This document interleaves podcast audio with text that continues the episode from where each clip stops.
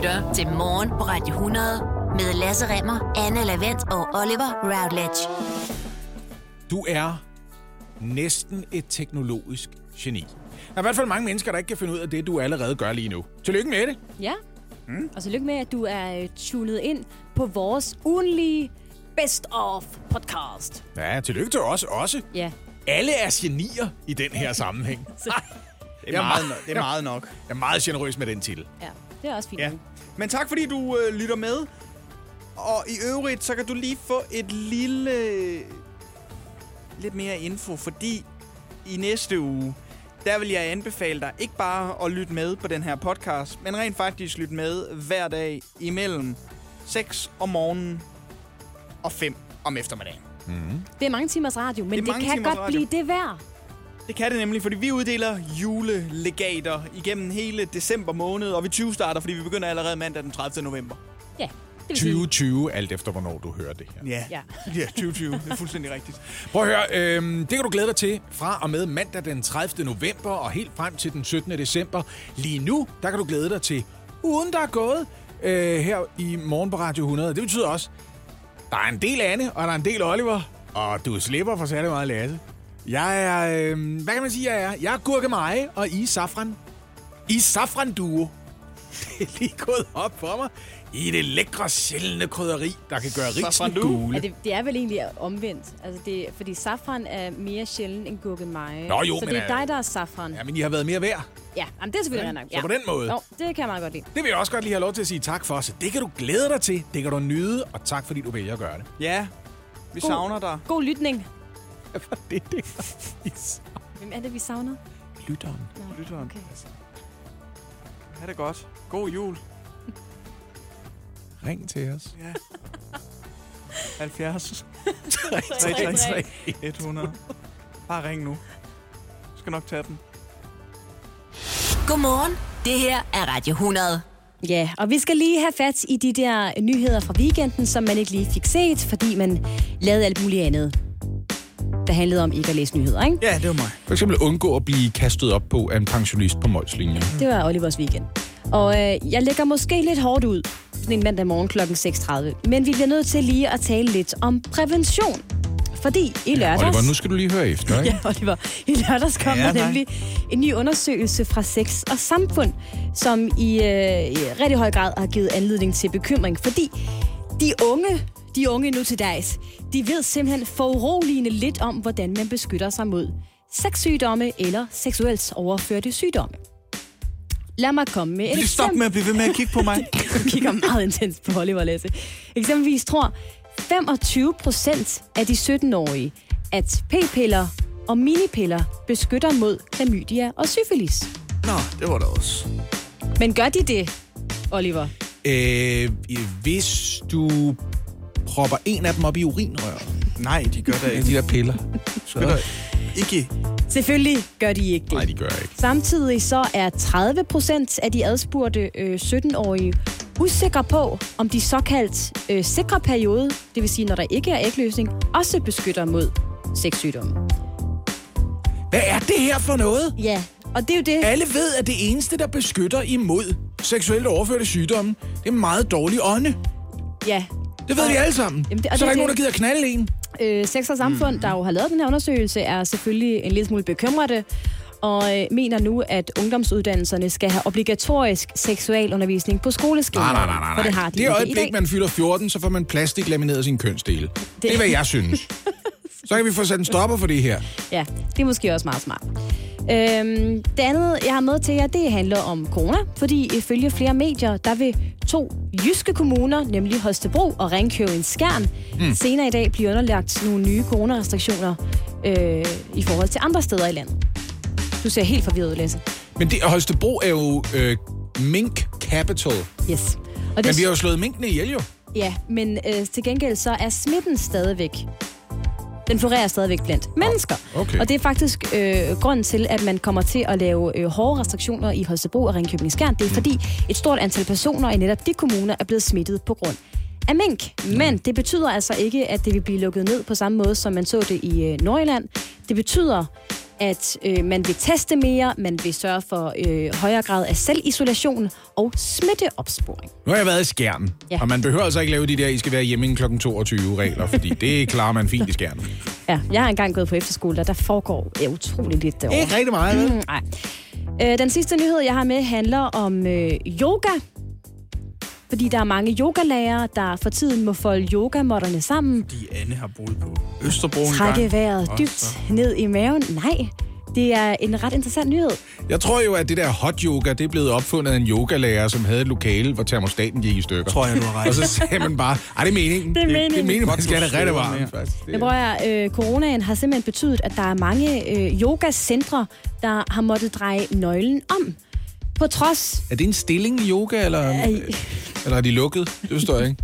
De er lukket. Så drejer vi nøglen om. De har lukket øh, deres Ej, godt, øh, yogacentre, fordi yogastudier også er omfattet af forsamlingsforbuddet til, på 10 personer. Og det betyder, at især mange af de store centre simpelthen øh, ikke kan få det til at løbe rundt, fordi de plejer jo at være 30-40 personer i et lokale. Ja. Nu må de være 9 plus en yogalærer. Det lyder da også meget bedre.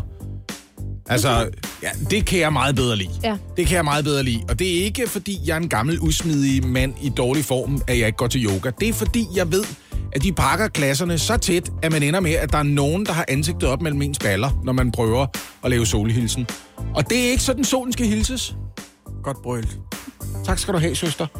Men yogastudierne selv mener altså ikke, at de bør være øh, omfattet af de samme restriktioner som andre sportsgrene, fordi Hvorfor? de jo sidder stille og kigger i samme retning. Det gør man da. Man drejer da hele tiden i alle mulige retninger, jo. Ja, ja, men man Hvad med men, krigerhilsen, eller men, hvad det hedder? Men det er jo ikke...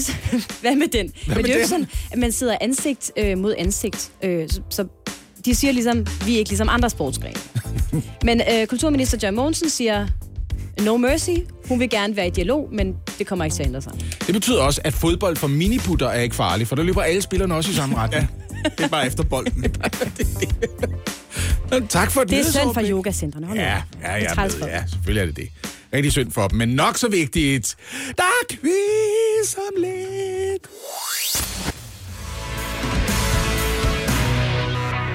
Det store problem har jo været, at jeg har været helt uopmærksom på, at når jeg har lavet quizzer til jer, så har svarmulighederne til synerne afsløret et mønster, og I har gennemskuddet det mønster, uden at jeg har opdaget, at jeg har haft det.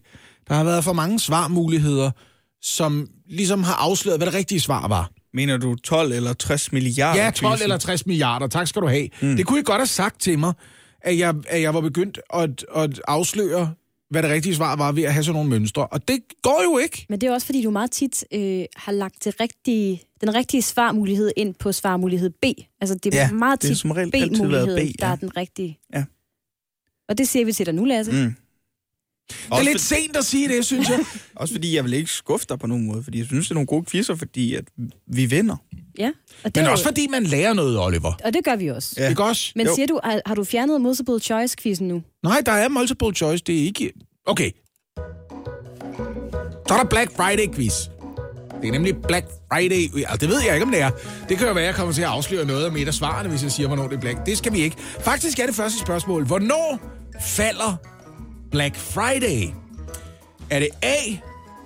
Første fredag efter Torbens fødselsdag? er det B. Dagen efter den amerikanske helligdag Thanksgiving? Eller C. Hver dag er Black Friday. For den, der bærer viljen i hjertet. Men Hvis du altså, spørger Skovsen, så er det helt klart øh, svar 3, ikke? jeg tror jo, at svar 1 sagtens kan være korrekt. Der er 100% Torben. en, Ja. der hedder Torben, der har fødselsdag. Dagen før Sikkert i dag, eller det er, det er på torsdag, eller hvad ved jeg. Men øh, jeg ved også, øh, fordi øh, jeg læser rigtig meget, øh, rigtig mange øh, artikler og sådan noget. Ikke? Jeg er meget up to date. Det er og meget langt nu, ved meget Hvad om, svarer du? øh, historierne og sådan omkring forskellige ting og sager, at øh, det er fredag efter Thanksgiving, Mm-hmm. at man fejrer øh, Black Friday. Okay, Jeg siger også B. okay. Ja, øh, jeg kan så fortælle jer, at det rigtige svar er B, men jeg havde også godtaget svarmulighed A og svarmulighed C. Okay. Ja. Og det har jo blandt andet noget at gøre med, at, at torsdag øh, her i slutningen af november, det er øh, den dag, hvor amerikanske familier samles og mindes dengang indianerne var dumme nok til at vælge øh, og, og støtte pilgrimene med noget mad. Det er det, ja. Ja, fordi så sagde de, mm, lækkert, nej, jeg har en kalkun til års, dejligt, så har vi alligevel mad og skal ikke sulte. Og så få år senere gik de i gang med at slå dem ihjel. Ja. Og der kan man sige, så er Thanksgiving ikke så meget værd. I Danmark, der kan man jo sige, at der ville det måske svare en lille smule til, at vi havde en særlig tilbudsdag dagen efter Kristi Himmelfartsdag, der jo altid falder på den torsdag, ikke? Det kan man sige. Fordi det er, er det en hverdag? Er det ikke en hverdag? Er det en lang øh, weekend? Hvad har vi gang i, ikke? Har du flere spørgsmål, Lasse? Ja. Her kommer det. Men vi skal jo lære noget også, Ja, ikke? gør Okay, næste spørgsmål er. Hvornår holdt danske butikker første gang Black Friday? Jeg tænker ikke på internetbutikker. Jeg tænker på fysiske øh, butikker. Yes. Godt spørgsmål. Var det A. 9. april 1940? Var det B. I 2013? Eller var det C. Skulle du spørge for nogen, din stabajs? En stabajs er jo en underlig ældre mand. Hvis man skulle være interesseret i, hvad en stabajs er. Jeg vil gerne svare 2013. Ja? Jeg hælder lidt mellem B og C her, fordi jeg godt kan lide ordet strabajs. Ja. Jeg siger B. Okay, jeg havde også godtaget C. Okay. A derimod er forkert. Ja, det var ikke i 1940. Nej, der, Den 9. havde, april. der var gang i alt muligt andet. på Der det skete noget andet, ja. Der kan man sige, der fik vi et andet tilbud. Ja, som, som vi desværre ikke kunne afslå. Ja, det, det var, sagde ja til. Der blev i hvert fald uddelt en del flyers ved den lejlighed. det ikke, vi der. sagde, nu kommer der til at ske noget. Ikke? Præcis, Okay, men det var flot. Det var i 2013. Der var nogle internetbutikker, der prøvede ligesom at tage det til sig i 2011-2012. Mhm. Mm-hmm. Men i 2013 var første gang, der ligesom kom tilbudsaviser ud, der brugte ordet Black Friday om fysiske butikker, man kunne gå ind i. Ikke? Anyway, mm. hvor meget anslås det, at der blev an, øh, omsat for på Black Friday sidste år på verdensplan? Åh oh, nej. Er det, og det her, jeg kommer til at lave det her, svarmulighederne her, før jeg gennemskudde mønstret. Okay, Ja. modtaget. Men jeg har nået ret noget af det, men jeg har ikke kunnet nå at rette det hele. Nej. Fordi det kræver lidt indsats. I er slet ikke klar over, hvor meget arbejde, der går i de her quizzer. A. 12 fennig. Mm. Og det er altså på verdensplan. Ja. Så vi skal regne det hele sammen. De er meget værd. Er det B. Cirka 125 milliarder kroner? Eller er det C. 9 guld og halvanden grøn skov? Må jeg lige få samme ud se igen? Det var 9 guld Ni guld. Mm. og 1,5 grøn skov. Okay. Men deromkring, ikke? Ja. Det er jo svært at regne præcist ud. Der er ikke noget med 60 milliarder. Nej, det ville være for nemt. Okay. Så vil jeg gerne sige B. Altså Ja. 125 milliarder kroner, siger ja. Jeg hopper med på, på Annes vogn, fordi det er på verdensplan. Ja. Analysefirmaet Salesforce anslår, at der i 2019 blev omsat for cirka 125 milliarder kroner alene på Black Friday. Sådan. Så, Ej, var ikke gode. det var da sådan en rigtig svær Men kunne jeg også godt mærke, at det var blevet sværere? Meget. Ja, det rigtig godt. meget. Og samtidig stadigvæk med det lærerige element, ikke? Jo, vi lærer Så det var ligesom også med. rigtig Der er smidt lidt mere arbejde i den der quiz, end hvad der nogle gange er i de andre quizzer, synes jeg. Du ved ikke en skid om, hvor meget arbejde jeg bruger på det her, mand. Din filaj. Hvorfor tror du, jeg skulle tidligt hjem fra julefrokost i fredags? Hvad- Det hedder en strabajs. Strabajs. Stabajs. Strabajs. Filajs. Tæt på. EM. Kvindehåndbold planlagt til at begynde den øh, 3. december. Men øh, til trods for den her fremskredende øh, tidsfrist, så er regeringen endnu ikke vendt tilbage med en endelig afklaring på, om hvorvidt det vil være muligt for Dansk Håndboldforbund at rent faktisk huse EM. Og det har så fået øh, TV2's politiske redaktør, ham der hedder Troels Mühlberg, mm. til at gå ind og blande sig. For han har ret svært ved at finde årsagen til den endelige beslutning, og den skal trækkes øh, så langt som tilfældet er. Troels Mühlberg, han siger, at det er meget besynderligt, at regeringen de ikke kan give et øh, svar til Dansk Håndboldforbund. Han tilføjer, at det vil være nærmest umuligt at få noget at vide om øh, forhandlingerne. Og det har været nærmest umuligt at få noget at vide om de her forhandlinger, der foregår på Christiansborg. Nu er jeg jo ikke politisk redaktør. Kunne det tænkes, at regeringen lige for øjeblikket gerne vil ud med nogle positive nyheder, som for eksempel, hvad med nogle fradrag for at spise på restaurant og sådan noget? Og hvis det, de barsler med, det er, det bliver ikke til noget med det der håndbold, så har de måske lige lyst til at trække den lidt, indtil vi har glemt alle de dårlige nyheder, der har været på det sidste. Jeg har lige brug for at få summeret op. Altså, Norge trækker sig som medvært til det her øh, EM-værtskab Ja, EU sidste uge. Og så siger øh, Dansk Håndboldforbund, vi kan gøre det alene. ja. Må vi ikke nok, regering? Og regeringen vil ikke melde ud, om det kan lade sig gøre. Det er nemlig det, der er Dårlig sagen. timing jo. At, Ja, jo selvfølgelig, men så må man da sige nej, sådan så man ikke går og... Øh, altså, EM, ja, ja. EM er i fare, fordi at Norge sidste uge trak sig for, hvad der var et normalt set dansk-norsk værtskab for øh, EM. Mm-hmm. Trak sig på grund af nogle skærpede coronarestriktioner. Men så gik øh, man så ud og sagde, at øh, Per Bertelsen, der er formand i DHF, han fortalte sig i sidste uge, at de sportslige og økonomiske rammer for slutrunden var på plads, og så har man gjort Kolding til værtsby sammen med, med Herning. Og det kunne godt lade sig øh, gøre. Men man manglede bare lige det her grønne lys fra regeringen til at sige, alright, det gør vi bare. Og det mangler der så stadigvæk. Og de seneste dage så har Dansk Håndboldforbund i samarbejde med DIF, altså Dansk, Danmarks Idrætsforbund og også Team Danmark, opfordret Kulturministeriet, som altså sidder med den endelige beslutning om at give grønt lys, til vi kan afholde den her slutrunde på øh, dansk grund. Men så i går, så slap tålmodigheden op for øh, Dansk Håndboldforbund. Man meddelte øh, efter et krisemøde, nu er man ikke længere vendt på den politiske beslutning, nu er man i stedet bare gået i gang med at fokusere på at blive klar til slutrunden, som om den så allerede var blevet godkendt.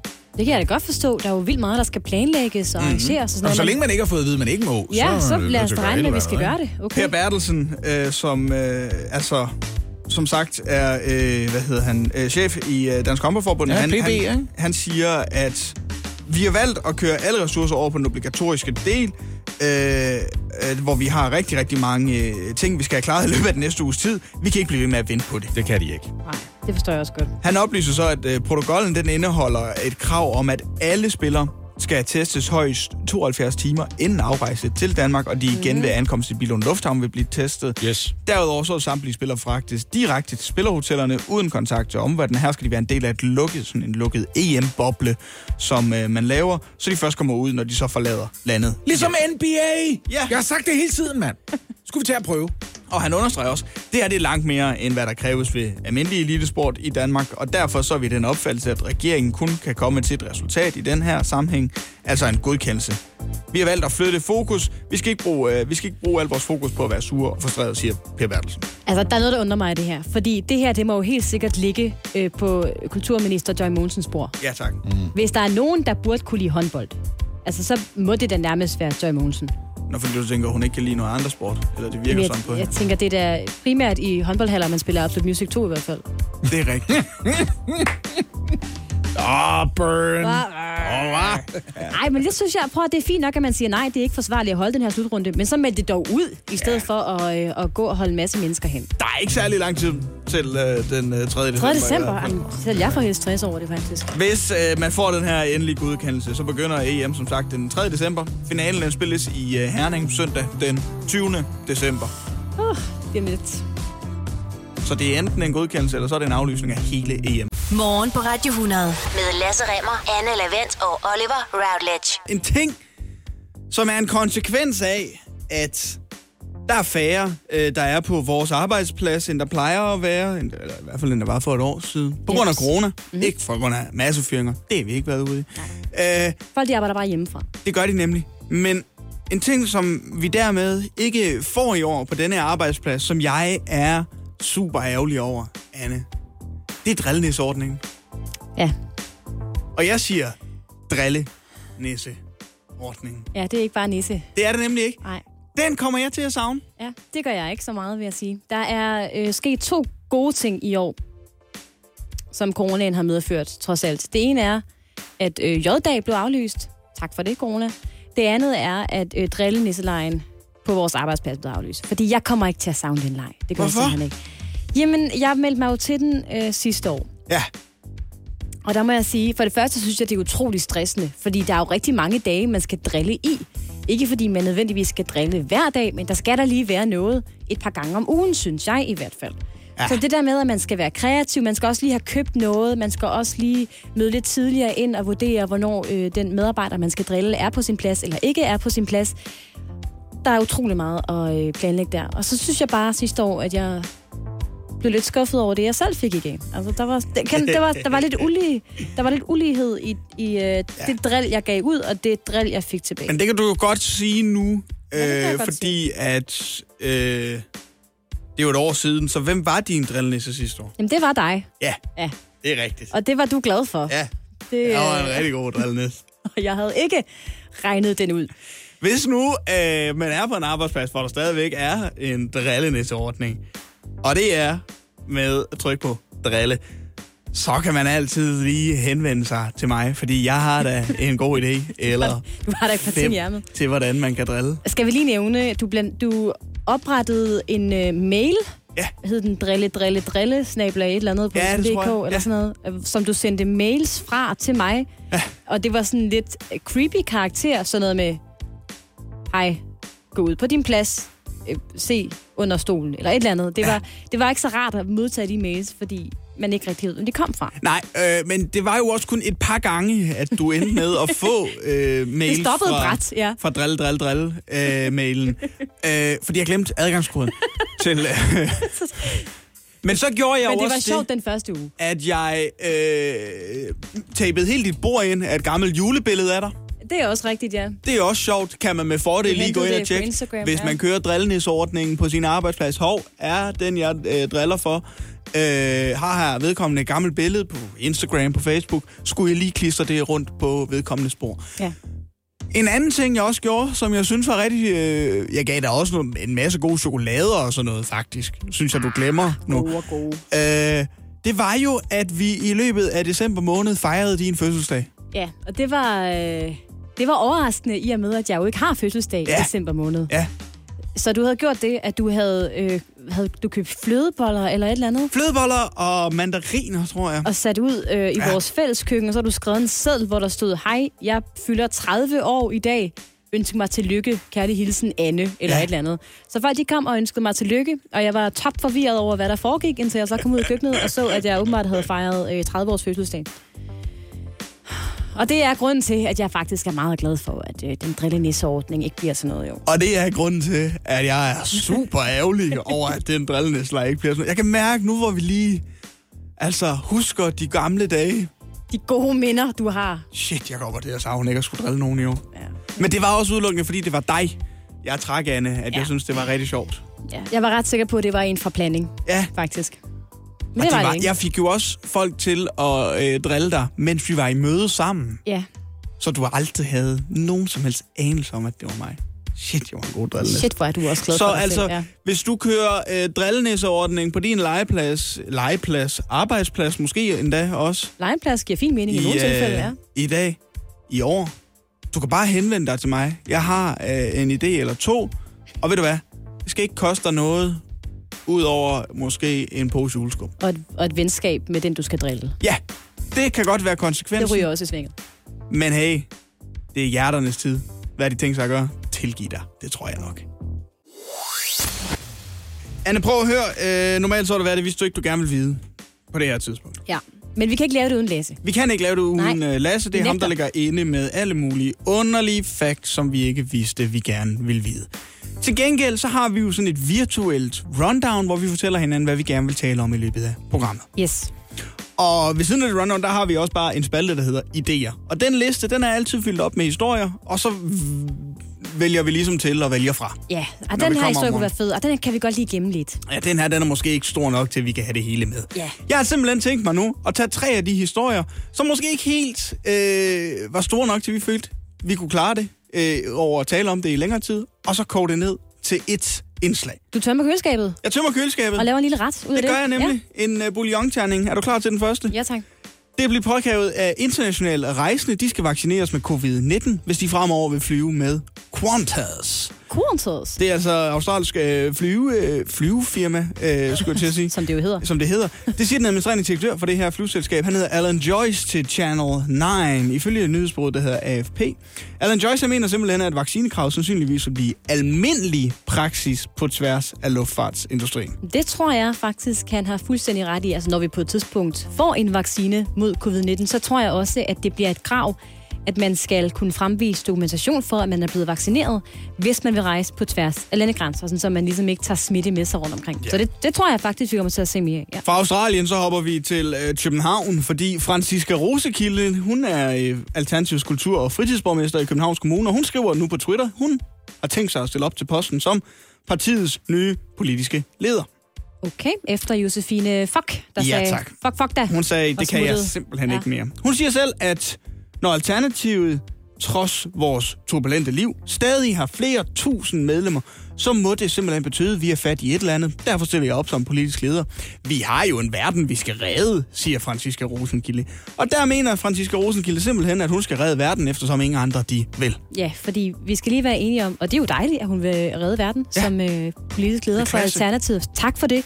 Men der, hun har ikke nogen modkandidater indtil videre. Hun Nej. er den eneste kandidat til posten. De har jo et enkelt folketingsmedlem, Torsten Geil. Yes. Han har travlt med at være ordfører for 50 forskellige øh, ting.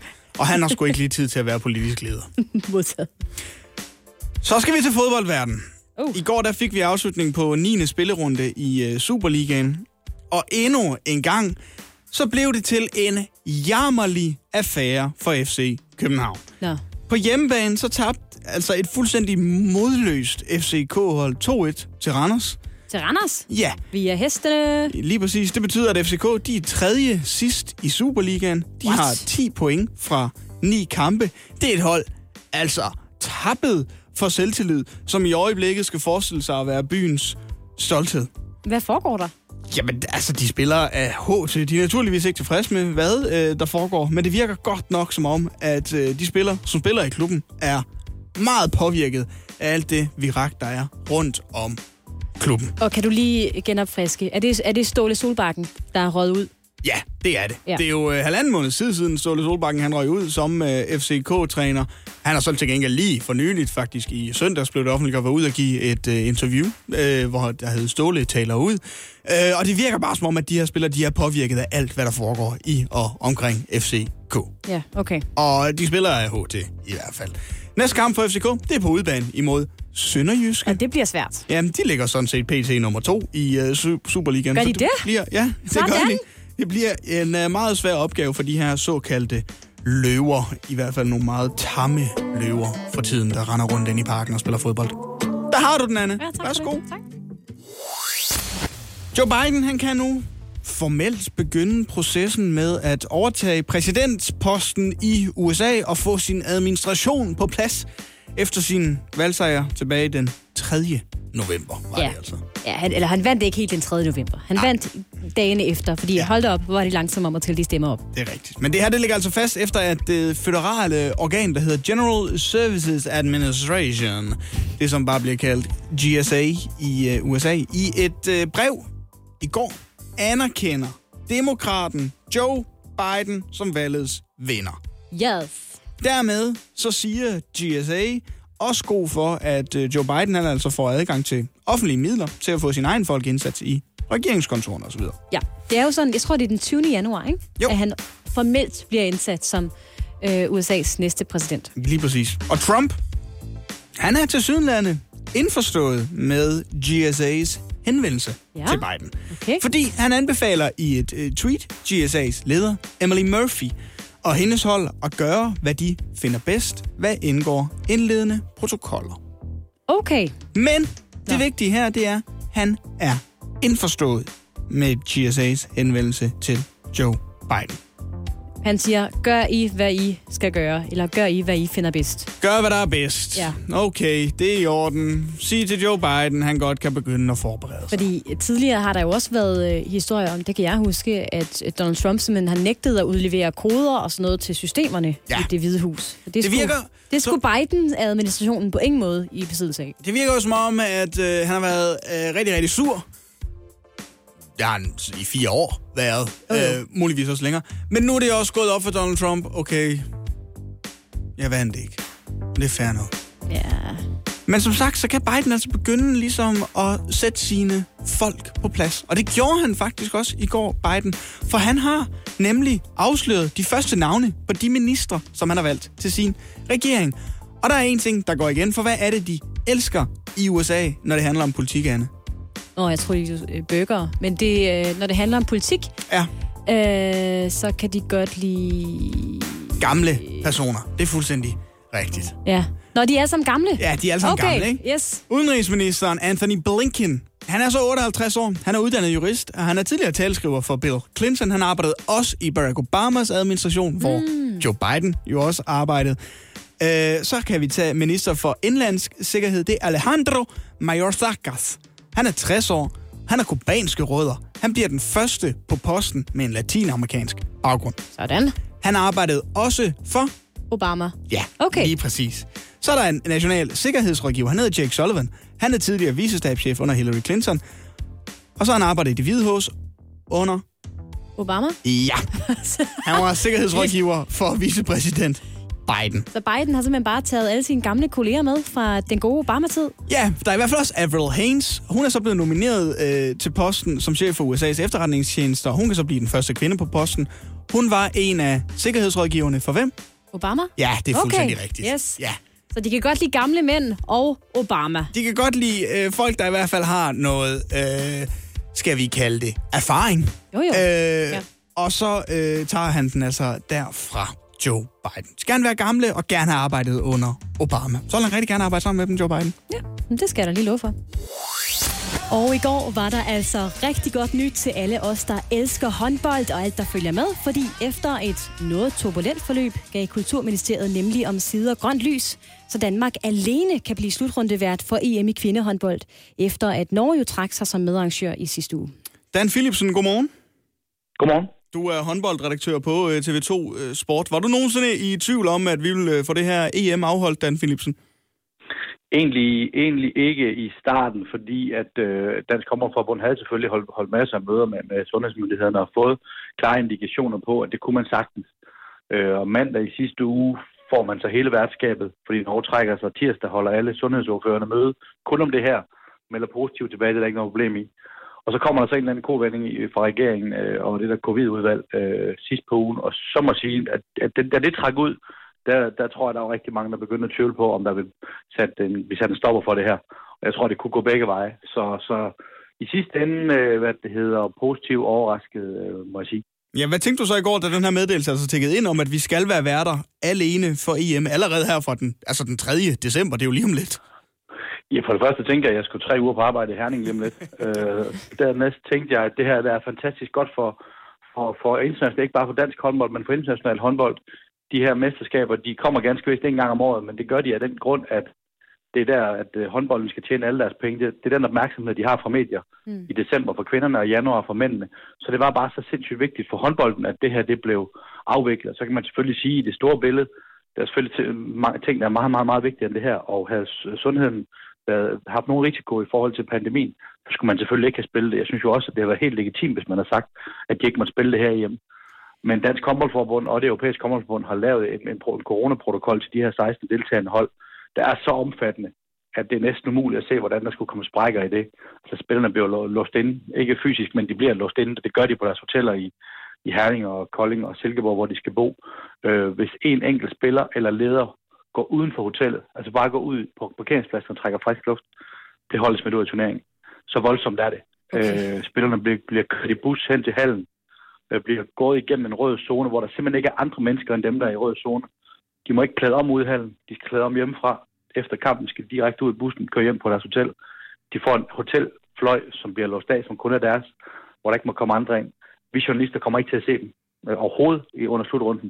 De må slet ikke komme i kontakt med nogen uden for den røde zone. Så det er, det er, det er et fængsel, de skal spille håndbold i, og det bliver en kæmpe mental udfordring for de her spillere.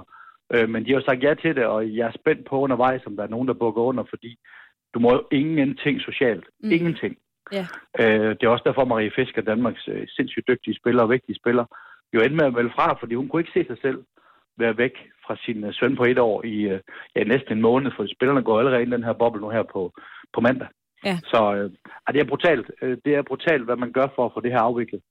Og øh, nu, nu kommer en stor test, så kan det, lade, kan det lykkes, eller kan det ikke lykkes? Ja, og det finder vi jo ud af. Men jeg kan ikke lade være med at tænke på, hvad med publikum? Fordi der må jo faktisk være 500 tilskuere i hallen, øh, som øh, coronareglerne siger lige nu. Der kommer ikke nogen, fordi de 500, der skulle du også tælle spillere med, og ledere og dommer og officials og pressefolk. Øh, og når du har lagt alt det sammen, og buschaufføren og alle mulige ting, så er du oppe i nærheden af de 300-400 mennesker. Og de sidste, der kommer, det er nogle sponsorer, der har betalt hele gildet, som selvfølgelig skal have lidt for deres penge. Så reelle tilskuere kommer der ikke nogen af. Det bliver en boksen, der kan være 12-13.000 mennesker i, og vi har set det danske landshold, både herrene og, og kvinderne, spille derude med, med fuld gang i den. Øh, Det bliver fuldstændig spøgelse, der kommer ikke et øje. Hvordan tror du, den her slutrunde bliver, sådan øh, overordnet set? det mærkeligste, vi nogensinde har set, men jeg synes jo også, vi oplever, når den danske liga spiller, hvor der så også må være de 500 tilskuere, som ikke fylder så meget. Når først spillet er i gang, er håndbold så bevægeligt og intens et spil, der foregår på sådan en lille plads blandt 14 forholdsvis dygtige atleter, øh, der har gang i den, at man nogle gange glemmer det lidt. Men dem, der i december ser håndbold for oplevelsens skyld og fællesskabets skyld, og den der, øh, hvad det er, december fri, vi har primært for at skabe her i landet, øh, det bliver jeg spændt på at se, hvordan folk tager imod det, for det bliver ikke nogen folkefest overhovedet ikke. Det bliver håndbold. Det bliver håndbold på højeste niveau, men tager danskerne også det til sig. Det er vi jo spændt på TV2, der skal sende alle kampene. Øh, spændt på, om, om folkene tager, tager det her til sig, når de nu ikke får alt det folk bliver rundt om. For der er ikke, øh, vi må ikke interviewe spillere, og der er ikke nogen fans interview. Vi må interviewe os selv. Det kommer vi også til i stor stil. Vi sender samtlige kampe, og vi sender vi ikke så meget som pille kvarter af den sendeplan, vi har tænkt os at sende fra. Vi sender fra væg til væg hver dag. Øh, og det er vi mega spændt på. Hvad bliver det for en oplevelse, både for os, men primært for, for de serier, vi sat i verden for, for at servicere her i december. Og det kan vi altså følge med i i hele december. Det starter torsdag i næste uge. Danmark spiller første kamp. Vi ligger ud mod Slovenien. Det gør vi fredag i næste uge. Håndboldredaktør hos TV2 Sporten, Dan Philipsen. Tak for din tid. Velkommen. Hjælp en, du holder af med at tage det første skridt til bedre hørelse. Få et gratis og uforpligtende hørebesøg af Audionovas mobile hørecenter. Så klarer vi det hele ved første besøg, tryk dig nemt i eget hjem. Bestil et gratis hørebesøg på audionova.dk eller ring 70 60 66 66. Kom til fødselsdagsfest hos Bog og ID og få masser af tilbud og vilde priser. Og torsdag, fredag og lørdag sparer du 20% på HP Blækpatroner. Vi ses til fødselsdag hos Bog og ID. Altid en god idé. Du lytter til Morgen på Radio 100 med Lasse Remmer, Anne Lavendt og Oliver Routledge. Og i løbet af den øh, seneste måned er omkring 15 millioner danske mink altså blevet aflivet, fordi de jo i hvert fald ifølge regeringen udgjorde en øh, risiko for smittespredning, og fordi de jo ikke kunne ødelægge effekten af en kommende vaccine. Ja, men hvor gør man så af mange millioner døde mink? Jamen, nogle af dem er blevet begravet i minkmassegrave, og det volder altså store problemer. Dels fordi man frygter, at de kan forurene grundvandet, og dels fordi de her mink mange steder ikke er blevet begravet ordentligt. Godmorgen, Ulrik Vilbæk. Godmorgen. Du er borgmester valgt for Venstre i Viborg Kommune, hvor der jo blandt andet er blevet etableret sådan en minkmassegrav. Og først og fremmest, vil du beskrive for os, hvordan sådan en minkgrav egentlig ser ud i jeres kommune? Helst ikke, men øh, jeg skal forsøge alligevel. Ja. Jamen, det, det, er jo, det er jo klart, at øh, specielt i, i starten var det jo sådan øh, meget, øh, meget mærkeligt, fordi ingen vidste, hvad det egentlig var, der var gang i. Jeg blev kontaktet af nogle borgere, der sagde, nu begynder man at lave grave herude i Kølvrå. Øh, hvad sker der? Og vi havde ikke fået noget at vide øh, fra nogen myndigheder. Øh, så, øh, så det var jo sådan lidt specielt. Øh, så efterhånden fandt vi jo så ud af, at de her grave var til, var til mink. Og, øh, og så blev de jo øh, hældt ned i de her grave øh, i bogstavelse forstand.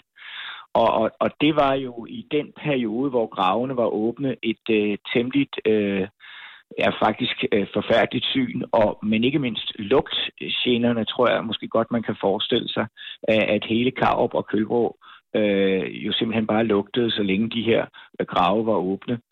Øh, nu er de jo så dækket til men vi er jo ikke, som I også er inde på, øh, helt trygge ved, om, om det her nu kan, kan gøre noget i forhold til drikkevand, som der er en drikkevandsboring lige ved siden af, og i det hele taget øh, miljøpåvirkning. Normalt, når vi almindelige mennesker skal grave et dyr ned, så skal vi jo have tilladelse og få det sjældent, hvis det bare er et dyr. Ulrik Vilbæk, jeg kan forstå, at du er ret bekymret for de her minkgrave. Hvorfor er du det? Jamen, det er jeg af flere årsager. Den ene er, at som sagt, at der er en drikkevandsboring lige ved siden af ude i Kølbro, og vandværks øh, direktøren har været ude og sige, at han, han, er, han, er, ikke ret, øh, han er ikke ret tryg øh, ved det. Derudover er, er det jo sådan, at borgerne i, i, i Karup og Kølbro, jamen, øh, de skulle jo gerne også kunne øh, drikke vandet øh, de næste 10-15 år, uden at de tænker over, om det nu er, er forurenet.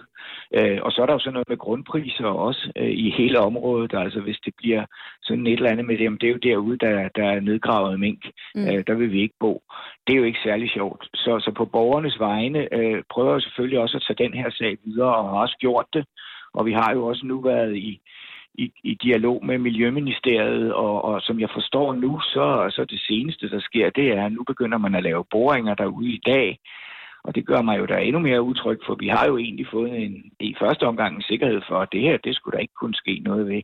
Øh, nu begynder man så at snakke om udsivninger, og, og, som i, og, og i, i Holstebro har, har mængden jo direkte skudt, skudt op af, af jorden i forbindelse med afgasninger, og så, så, så det er altså lidt utrygt det hele. Og jeg skal lige øh, have på plads her, Ulrik Vilbæk. Hvem har besluttet, at øh, den her minkgrav blandt andet har skulle etableres i, øh, i Kølvåg, altså i det sydlige Viborg? Hvor, hvem har det fået det? det, det har Miljø- og Naturstyrelsen. Øh, det, det, det er jo normalt øh, kommunerne, der, der skal ind over, men, men i det her tilfælde har man altså øh, gået uden om, om kommunerne og bare gået i gang. I øvrigt også uden at informere os. Øh, så det har været en meget speciel proces. Hvad tænker du om det som borgmester? Altså?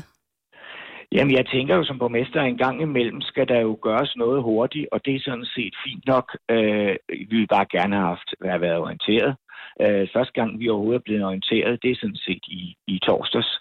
Øh, så så det, er, der er, det, det, det er ret langt hen i processen. Øh, der var de lukket til gravene. Øh, og, og, og, og den anden ting er jo også den her sikkerhed, som jeg hele tiden beder om, den her garanti, jeg beder om for borgerne derude, at det her, det er så sådan, som det skal være. Normalt bliver mink jo brændt, det gør de også på Fyn og Sjælland, men der er ikke forbrændingskapacitet nok i Jylland, og derfor har man valgt den her løsning.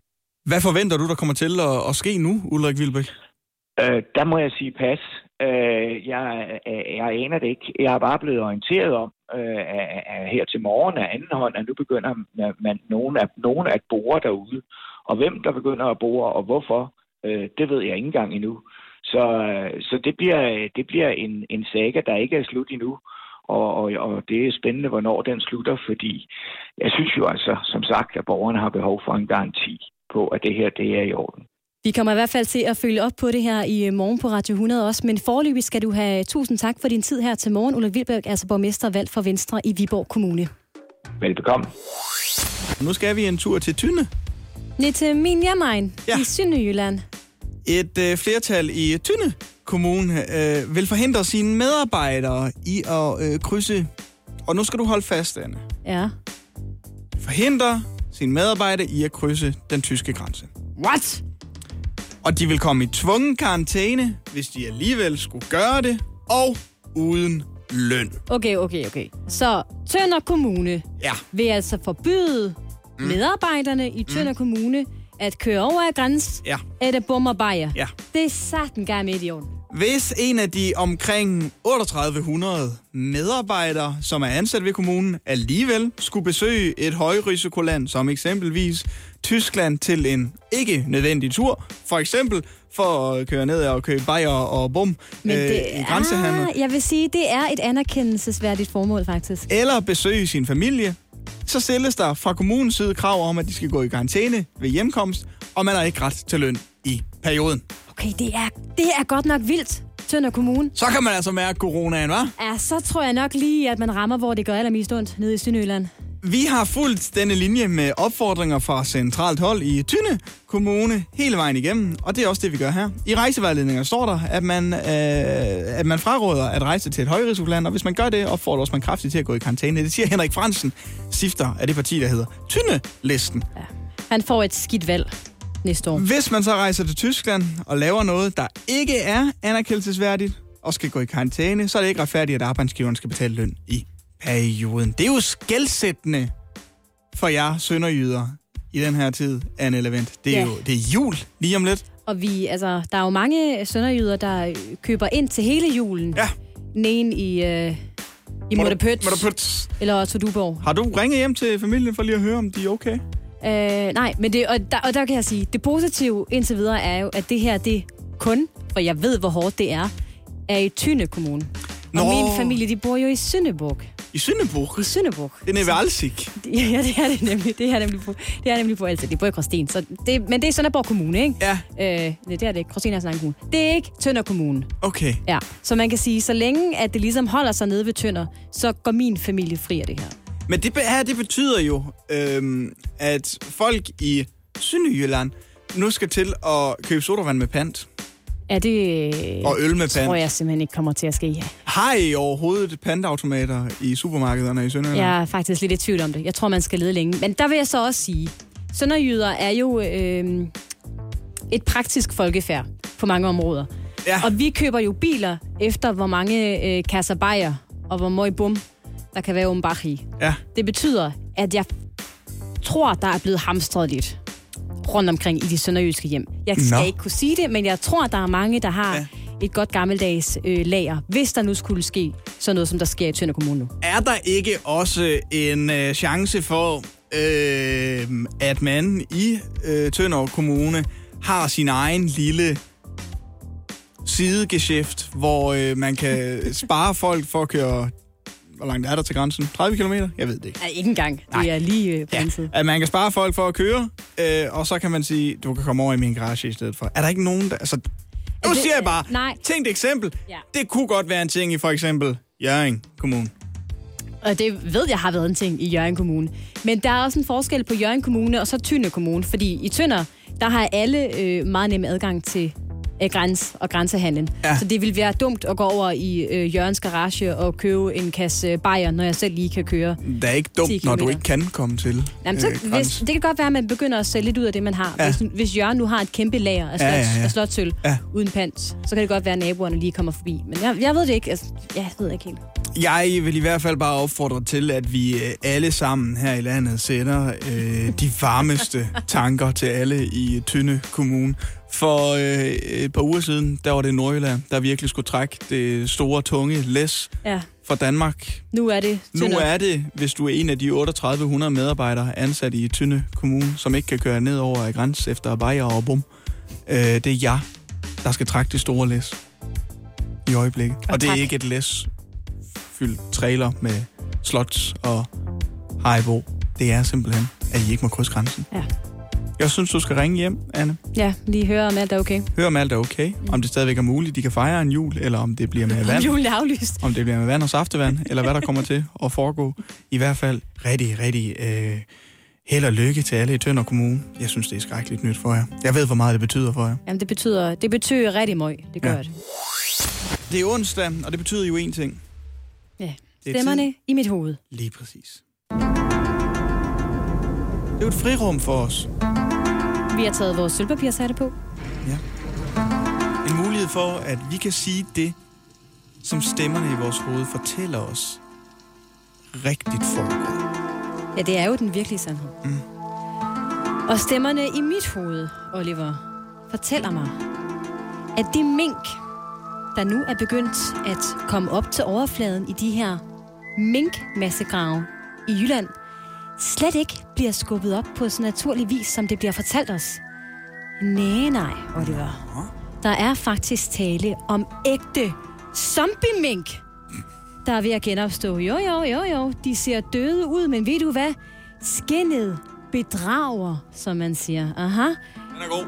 De er nemlig i gang med langsomt, men sikkert, at tage deres hævn over de mange år i fangenskab, efterfulgt af brutale aflivninger. Så det her, mine damer og herrer, det er starten på Paranormal Minktivity.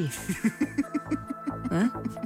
Stemmerne i mit hoved siger, at de her zombie-mink, altså midt om natten, kommer til at krybe rundt fra hus til hus i nattens mulm og mørke for at stjæle vores tøj. Fordi ved du hvad? Nu er det vores tur til at blive klædt af til skinnet. Er, hvad stemmerne i mit hoved siger. Stemmerne i mit hoved, de fortæller mig klart og tydeligt, at den rigtige grund til, at vores tidligere statsminister Lars Løkke Rasmussen har sagt ja til at være med i reality-programmet Over Atlanten. Mm-hmm. Ikke er fordi han gerne vil hygge sig med tv op i ansigtet sammen med Felix Schmidt og andre celebre personer. Nej, nej, nej. Det her det er en opfordring fra Venstre. Og det er en opfordring, som er gået udenom Jakob Ellemann. Mm-hmm. Man vil nemlig gerne have Lars tilbage i partiets top. Faktisk helt i top. Men før han kan gøre det, så skal Lars Løkke Rasmussen, ligesom han gjorde op til valget i 2015, tabe sig noget så gevaldigt. Selvfølgelig. Mm. Og derfor så har toppen i Venstre, udenom Jakob Ellemann, altså bedt Lars Løkke om at deltage i programmet, så han i tre uger kan spise dåsemad, drikke vand og få sig noget motion. For det har Lars brug for. Mm. På den måde så vil han fremstå stærkere og mere folkelig. Og det har Venstre fundet ud af fungerer rigtig godt, efter at have set Mette Frederiksen i aktion det seneste halvandet års tid. Tænk, at det er Venstres partitop, der har arrangeret det her. Selvfølgelig er det det. Og dermed kan man altså sætte skub i Lars Lykkes politiske karriere igen. Og det er rigtig, rigtig smart, det her. Ja. Det er, hvad stemmerne i mit hoved fortæller mig. Jeg tror, det er rigtigt. Det føles bare så godt. Jeg tager den altså endnu. Du tager den af. Tror jeg godt, jeg beholder min på resten af udsendelsen. Åh ja, nå. Back to reality. Hjælp en, du holder af med at tage det første skridt til bedre hørelse. Få et gratis og uforpligtende hørebesøg af Audionovas mobile hørecenter. Så klarer vi det hele ved første besøg, tryk dig nemt i eget hjem. Bestil et gratis hørebesøg på audionova.dk eller ring 70 60 66 66. Godmorgen. Det her er Radio 100 med Lasse Remmer, Anne Lavendt og Oliver Routledge. Det er jo torsdag, og torsdag er lige med nye film i de danske biografer. Og dermed også lige med, at vi, Oliver, her øh, på Morgen på Radio 100, skal have en filmanmeldelse fra vores faste filmekspert slash filmanmelder. Han hedder Martin Blikker. Godmorgen. Godmorgen. Martin, det skal handle om et øh, drama, som hedder Herself i dag. Hvad handler filmen om? Jamen altså sådan helt kort, så den her film her, den er sådan et klassisk socialt drama. Og lige i det her tilfælde, der befinder vi os i Irland, nærmere bestemt i Dublin, hjem hos hovedpersonen Sandra. Det her hjem her, som Sandra hun bor i, det er ikke ligefrem et skide hammerende sted at være, fordi Sandras mand Gary, han er altså en meget voldelig en af slagsen, der har ja, for at sige det på pænt fransk, han har hang til at slå katten af tynden året rundt, og derfor så beslutter Sandra sig simpelthen for at øh, flytte væk med parets to døtre. Men i Dublin, der hænger ejendommene ikke lige frem på træerne, og derfor så ser Sandra sig simpelthen nødsaget til at gå af andre veje, for ligesom at sikre sine børn en ordentlig opvækst. What can I do for you? I want to build a house. Look, sorry, darling. There's just too many risks for everyone. No harm in asking. Why didn't you ask me? A permanent home. I didn't mean for you to say that. Well, I did. So. It's land, Sandra, going to waste. Use it. A house at the bottom of the garden. It's possible. What? You're gonna need somebody who knows what they're doing. He means a man. No, I mean a person. Så det handler om en kvinde, der skal bygge et hus, Martin Blikker. Hvordan fungerer den film? Ja, det er jo på papiret ikke ligefrem en skidegod præmis, men den er faktisk bedre, end det lige lyder til. Fordi hvis man nu kigger på, ja, hvad kan man sige, den her todelte historie, så fungerer den faktisk, fordi man kan sige, at den første del, det handler jo om en voldsramt familie. Det har vi set før, og det hjælper os ligesom til at bekymre os for den her familie her. Og det hjælper os til også at etablere en form for medlidenhed. Vi har lyst til at finde ud af, hvad der sker med den her familie her, og hvordan de kommer væk fra den her, ja, meget, meget voldelige mand her. Og det leder jo så til den anden del, det her med, at vores mor Sandra, hun skal i muretøjet. Og det er mere interessant, end man lige tror, fordi det er faktisk her filmen, den sådan for alvor sætter fokus på, hvad kan man sige, sådan det sociale aspekt i det her drama. Netop på de her boligproblem, der er i Irland i dag. Det er nemlig sådan, at der er ikke ret mange boliger derovre. Derfor så er der også rigtig mange familier, som kommunerne vælger at placere rundt omkring i, i landet på hoteller. Men det har så vist sig i flere undersøgelser, at det faktisk er et virkelig, virkelig dårligt miljø at vokse op i. Så derfor så er det fedt med en film, som også ligesom tør at gå kritisk til værks. Men derfor så synes jeg også, nu foregår det i Irland, og det er ikke lige sikkert, det er ret mange danskere, der har sat sig ind i, i boligsituationer og sådan nogle ting, og de sociale problematikker, der er på det område. Så derfor så synes jeg, inden man går ind og ser den her film, så kan man gøre sig selv den tjeneste, bare lige ganske kort, læse lidt op på det her, øh, fordi ellers kan der altså godt være nogle budskaber og nogle tematikker, som lige går hen over hovedet på en. Det er ikke et must, men jeg synes, man bør gøre sig selv den tjeneste. Så historiemæssigt, så er det faktisk en rigtig, rigtig interessant film, og også meget underholdende. Martin Blikker, øh, jeg skal spørge dig, hvem skal se den her film, men allerførst, så bliver jeg lige nødt til at høre, øh, jeg elsker jo øh, den irske dialekt, og kan også høre på traileren her, at det er noget, vi har i gang med at gøre her, men øh, der er øh, undertekster på, så man forstår, hvad der bliver sagt hele vejen igennem, ikke? Jo, det er der, men de taler faktisk også rigtig, rigtig pænt engelsk. Der er lige nogle enkelte sådan nogle irske slangs, okay. men derudover så er den, øh, den, er, den er let forståelig. Du behøver ikke engang underteksterne, hvis du bare er nogenlunde til engelsk. Alright, hvem skal Det se den her øh, film, Martin Blikker? Jamen altså, hvis man er til social drama, som peger fingre sådan, uh, samfundspolitikker og samtidsrelevante tematikker, jamen, så skal man se den her film her. Og hvis man er til feel-good film, så skal man også se den her film. Og nu er det ikke lige frem, fordi der er lyt synderligt meget som en feel-good-film, det jeg har forstået og fortalt indtil videre.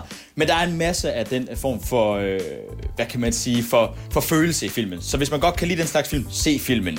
Hvis man godt kan lide italiensk for begyndere, eller film af, af en anden instruktør, der hedder Ken Loach, han har lavet de film, der hedder I, Daniel Blake, eller Sorry We Missed You, så skal man også se den her film her. Og jeg var også svært begejstret for den, så den får fire store stjerner ud af seks. Oj, okay. Fire stjerner ud af seks fra Martin Blikker. Det lyder, det lyder da meget godt, Det lyder gavmildt, ja. Jamen, det var godt. Altså, jeg tudede lidt til den film her. Det er jo Nå, altså godt. ah, Øh, men det er så- godt signal for mig i hvert fald. Så skal jeg se den. Hvis det er en film, du kan tude til, Martin Blikker, så er, så er jeg der.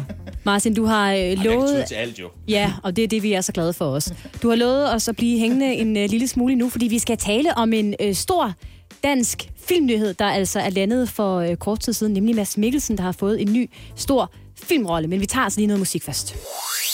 Vi er simpelthen så heldige, at du stadigvæk er med os. Martin Blikker, godmorgen igen igen.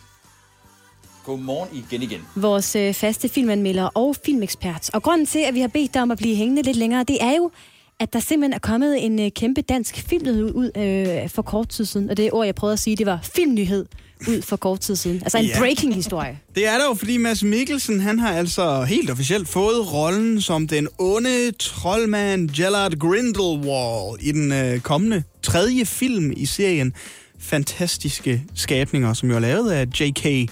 Rowling, som også er kendt for Harry Potter. En rolle, som man så har overtaget for selveste Johnny Depp. Mm-hmm. Martin Blikker, hvorfor er det lige, øh, at øh, Mads Mikkelsen har været nødt til at overtage den her rolle for Johnny Depp? Jamen, det er jo fordi Johnny Depp han har været involveret i en lang række retssager, i, øh, blandt andet i England, omkring, øh, han er blevet udstillet som en, ja, en hustru, øh, anker kan man vel godt kalde det. Det er i hvert fald det, de, har, de siger, han har imod hans tidligere hustru Amber Heard. Og så har Warner Bros., som laver de her film, de simpelthen sagt, der er for meget negativ omtale fra din side, Johnny Depp, så ved du hvad, du skal sgu ikke øh, være med i filmen. Men han bliver dog stadigvæk betalt, og det er altså en klækkelig løn, han får for den her film her. Så det har måske også noget at gøre med, at Mads Mikkelsen er blevet hyret ind fra højre. Ja.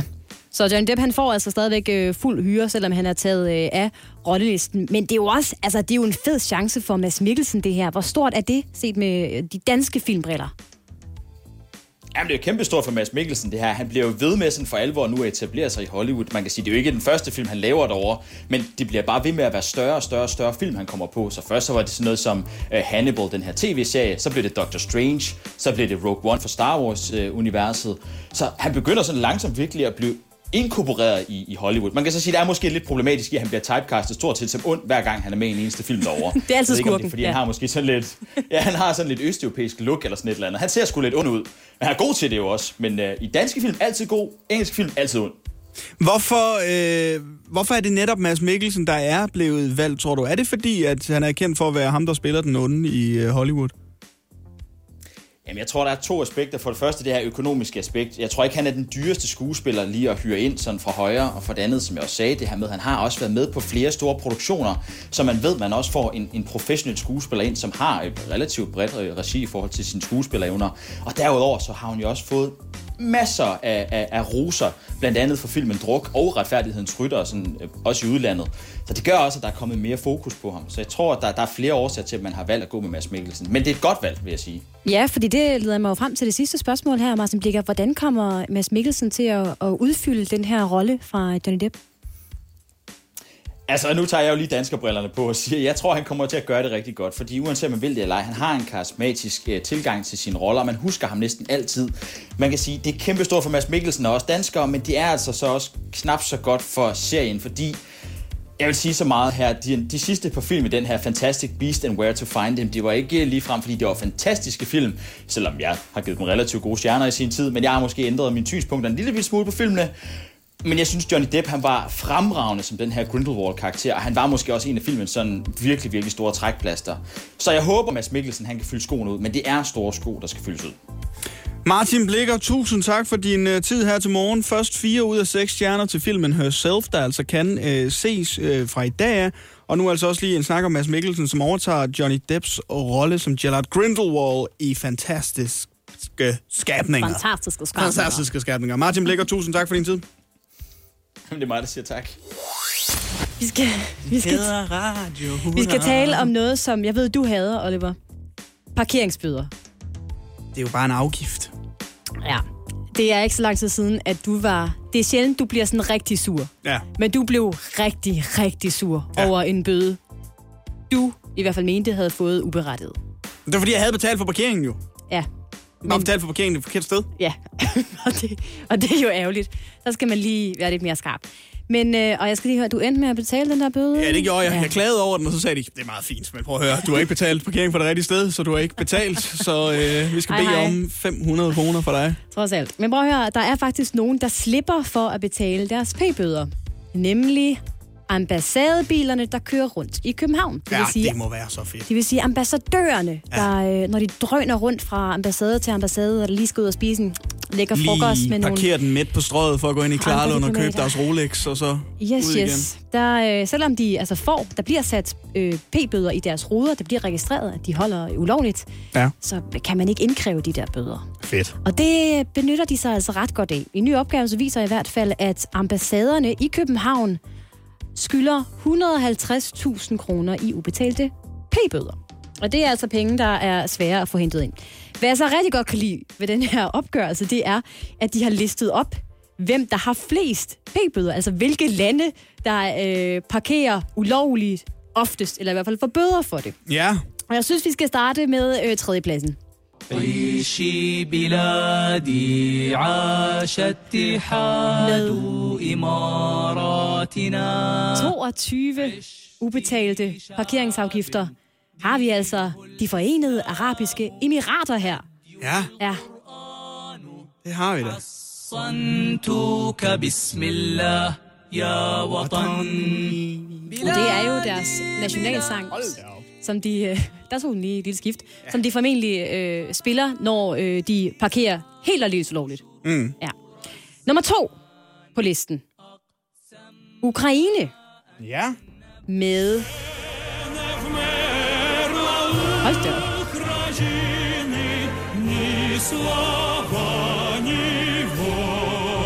25 ubetalte parkeringsafgifter har øh, ukrainerne altså, fordi de har holdt deres ambassadørbil ulovlige steder rundt omkring i det københavnske. Så øh, sønderne indtil videre. Der, er- altså, De der, forenede arabiske emirater og Ukraine. Ja, og så har vi også en første plads. Jeg vil gerne gætte. Ja. Jeg tror, at franskmændene er bedøvende ligeglade med de parkeringsbøder der. Det er ikke franskmændene. Franskmændene er faktisk ikke engang i top 10 over dem med flest ubetalte bøder. Det er Carla Sands. Det er Carla Sands, det er USA, og der er også 80 øh, ambassadørbiler, eller hvor mange de har, der når de holder på øh, Østerport. USA ligger på en øh, 10. plads med 8 ubetalte parkeringsafgifter. Nej, nej. Etteren, der skal vi altså besøge en Mr. Putin.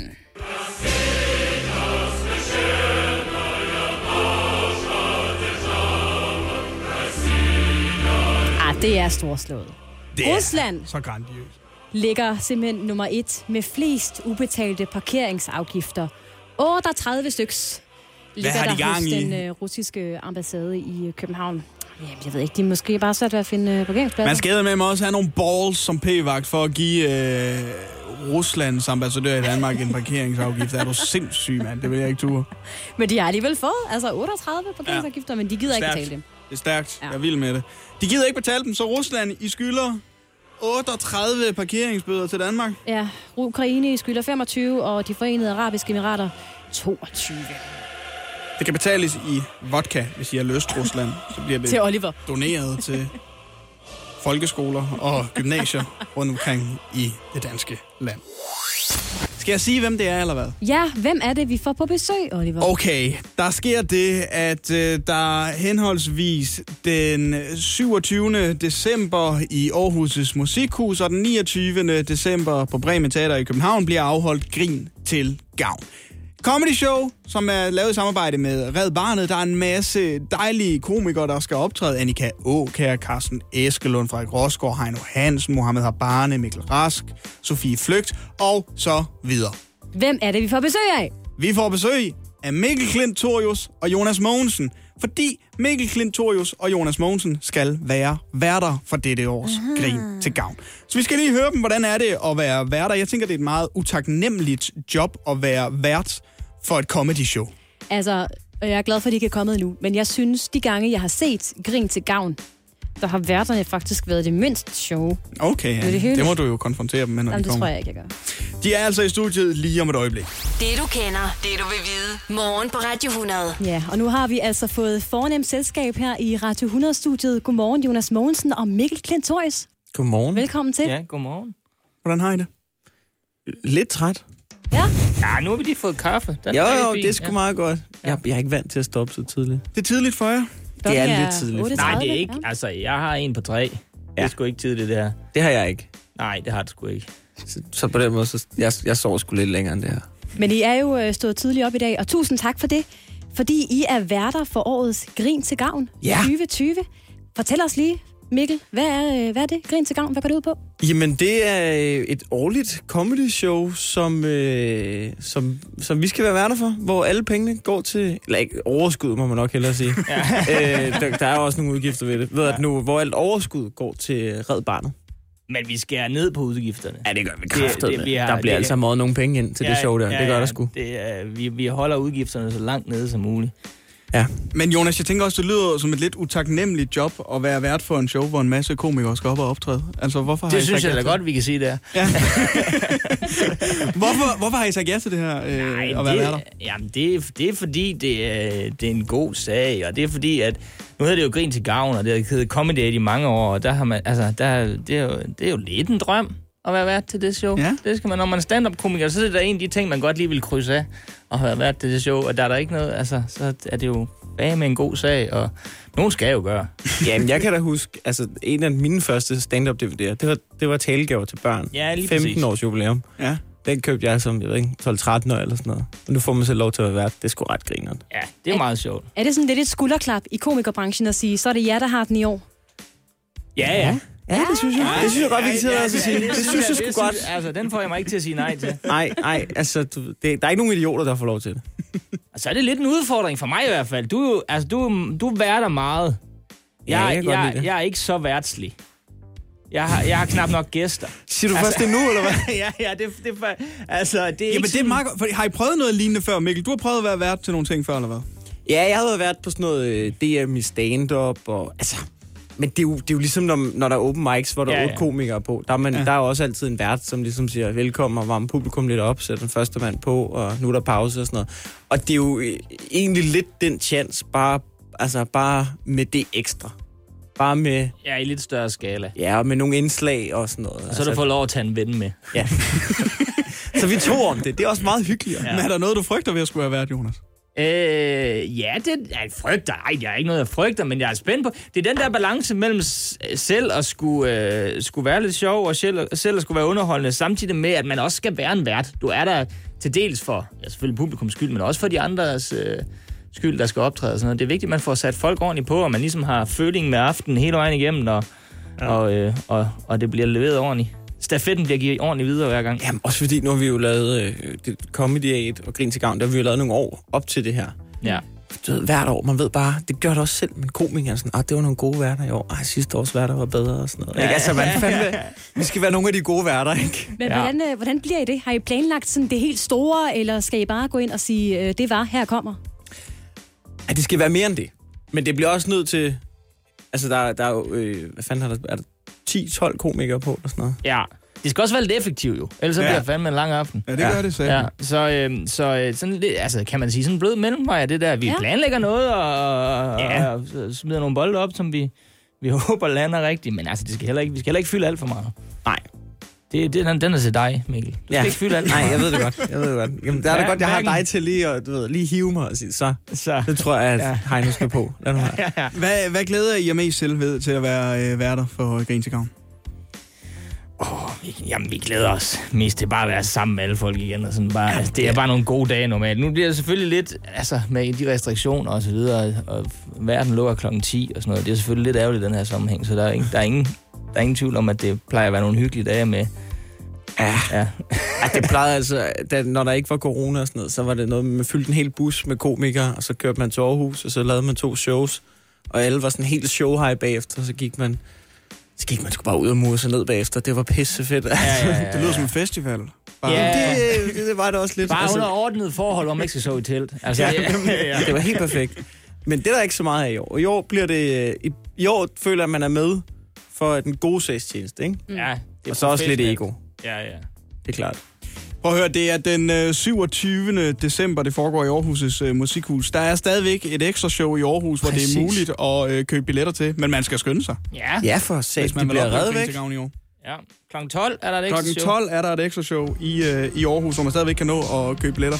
Jonas Mogensen og Mikkel Klintorius, I bliver hængende lidt endnu. Vi har stadigvæk Jonas Mogensen og Mikkel Klintorius på øh, besøg her i studiet. Velkommen til endnu en gang. Jo, tak. Tak. I dag der er det Thanksgiving i USA. Og det betyder så, at i morgen er det Black Friday i USA også. Øh, Black Friday i Danmark. Hvad, skal I ud og shoppe i morgen? Nej. Nej, det, nej, det skal jeg sgu ikke, faktisk. Ja, det, det er godt nok et arrangement, jeg ikke lige har tænkt mig at deltage i. Det kan jeg, Nej. altså, Det er ikke til mig, og det er ikke for... Øh... Jo, det er faktisk lidt for sådan... så- Må man godt sige... Nej, det ved jeg ikke, om man må sige. Det er sgu ikke for glæder mig. Jeg forstår det rigtig, ikke. rigtig meget. Nej, jeg forstår det heller ikke. Jeg Hvad er det, I ikke forstår? Det er en dag med gode tilbud. Ja, og det er jo selvfølgelig meget nemt at forstå, kan man sige. Ja. Men, men det, det er simpelthen det der, når man... Det er det der maseri der. Og, for, og jeg hader at stå i kø. Ja, jeg skulle lige Jeg sige kø. hader at stå i kø. Ja. Der tror jeg, at jeg, jeg har prioriteret mit liv sådan, at jeg tror faktisk hellere, at jeg vil, øh, jeg, jeg vil måske gerne betale det ekstra, og så ikke stå i kø. Er der ikke, er der ikke altid tilbud på et eller andet? Jo, Jeg næsten. Synes, altså, jeg synes, der aldrig nogensinde, jeg har gået forbi en butik, uden der er en gul skilt i vinduet. Men altså, Jonas, du er ligesom jeg en, øh, en stolt nordjyde, og er der noget, vi elsker, så er det der gode tilbud. Nej, jeg kunne faktisk ikke være mere ligeglad.